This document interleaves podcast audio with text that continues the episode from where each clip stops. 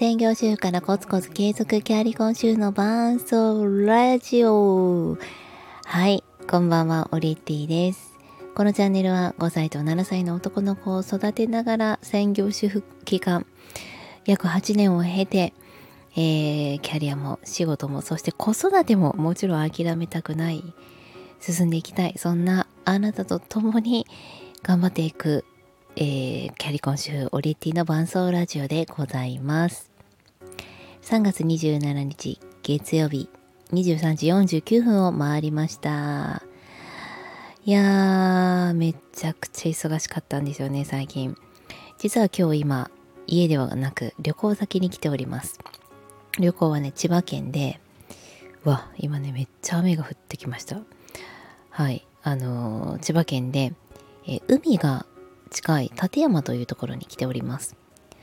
子供2人連れて、まあ、ホテルに泊まるのは結構大変なので、キャンピング、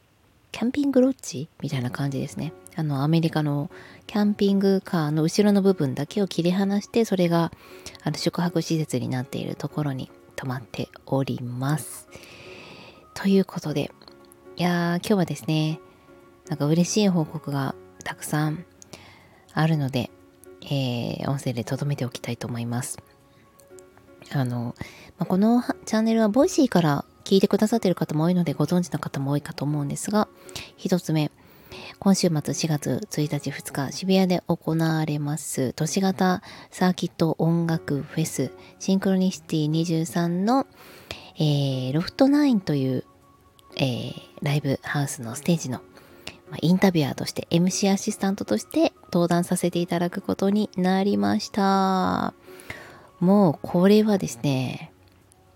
あの、なんででしょうね。なんでなんでしょうね。でも理由はやっぱり、まあ、ボイシーさんがこちらのあのフェスに絡んでいらっしゃるということそして私が音楽チャンネル音楽雑談ロッキンボイシーを、まあ、2年半近く続けているということそしておそらく先日、まあ、先月なんですけど、2月23日に行われましたボイシー交流会で、MC アシスタント私が務めたことなどが関係するんじゃないかと思っております。普通にこう MC アシスタントに選ばれたのは嬉しかったんですけども、あの、その後にですね、スポンサーさんがつきまして、レノボさんというパソコンで有名なあの会社さんですけれども、えー、そちらが、まあ、あの、まあ、何て言うのかなうちの番組を通してやっぱり私が活動するということになるので番組のスポンサーさんとしても迎え入れることができたのがもうめっちゃくちゃめちゃくちゃめちゃくちゃめちゃくちゃ嬉しいです。もういやーもうねボイシーでも何チャンネルも、まあ、今まで5チャンネルやったんですけれども、まあ、一番好きなら正直自分が一人でやってた図鑑チャンネルってやつなんですがもう2つ目に本当に愛してやまないのは音楽雑談ロッキンボイシーというあのなぜね毎日ずっと配信しているっていう番組なので非常に思い入れが強いんですけれどもこの番組を通して私は東京 FM の半蔵門の収録ブースで収録をさせていただいたり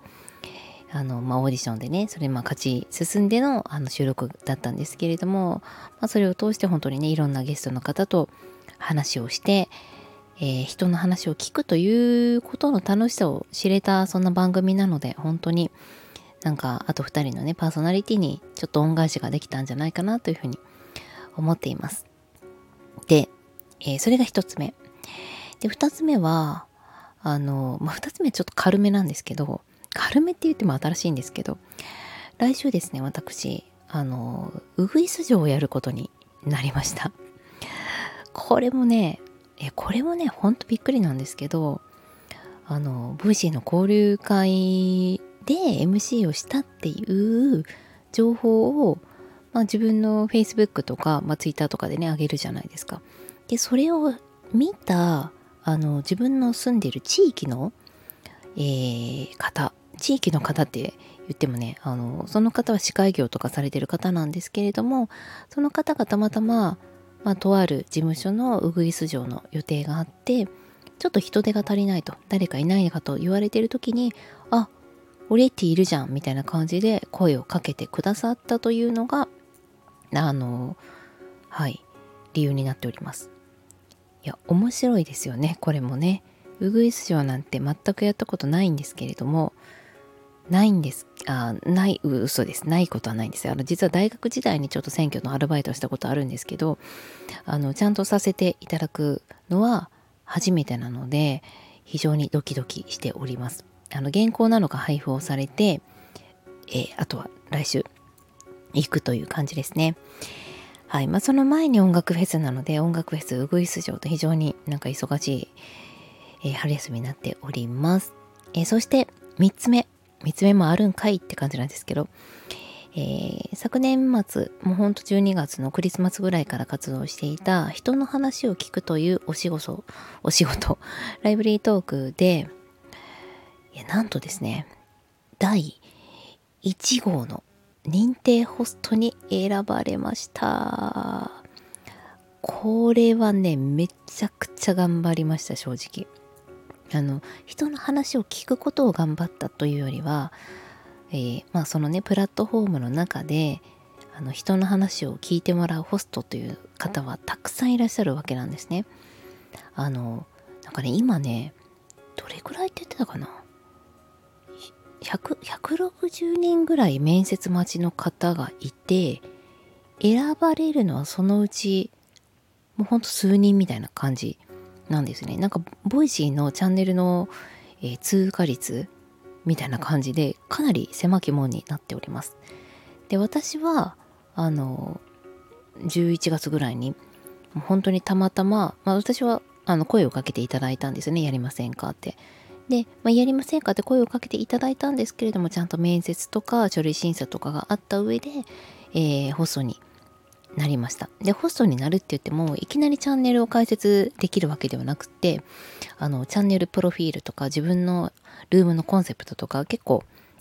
細かく自分で決めるんですよね。で、実際に部屋を開いたとしても、その部屋を選んでくれる方がいないと、あの、まあ、簡単に言うとお金は入ってきませんので、えー、まあね、最初は本当に相手、ぼーっと待ってるばっかりだったんですけど、どの時間帯にどういうコンセプトでどういう方にアプローチしたらいいかみたいな感じのいろいろ本当に考えました。で、たまたまこの今、ライブリートークという事業が横浜市の、えー、スタートアップ支援事業の一つに採択されましたので、まあ、そこのモニターさんの方があの結構使ってくださってるんですよね。で、まあ、そういうこともあり、あの本当にご縁あってですねいろんな方があの選んでいただいてルームを使っていただきましてっていうね、まあ、そういうこういろんな条件があるんですよ認定ホストになるまでの。で、まあ、あのなんかね試験みたいなのもあってで全ての分野において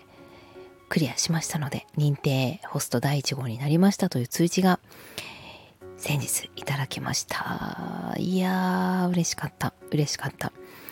はい。もうこれは、ね、まあ、認定ホストになったからといってどこかにバッジがつくとかではないんですけれども、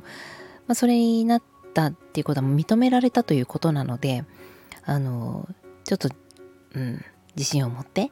今後も活動を続けていけます。で、まあ、人の話を聞くということを通じて、まあ、ボイシーの活動もですけれども、まあ、この活動もですね本当に何でしょう初めましての方と話せるっていうのは私にとってすごく大きくてその方の今本当に悩んでいることとか今、まあ、聞いてほしい聞いてほしい姿勢を私もねどのスタンスで持っていけばいいのかとかすごく、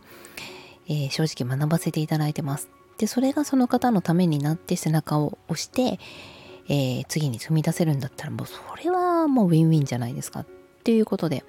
この活動はしっかりと続けていきたいと思っております。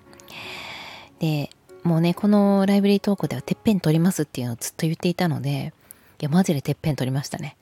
うん、とりあえずね何をもっててっぺんを取るかってその時分かってなかったんですけどやっぱり一番目に選ばれたっていうのはすごくあ嬉しいなっていう感じです。ということでこの春休み非常に忙しいんですけれどもやっぱりねいろいろ継続して歯を食いしばってやってることはあなんかいろいろ認められてこう結果につながっていくんだというのもあの感じているそんな春休みでございます。あなたはいかがでしょうか？それでは、良い、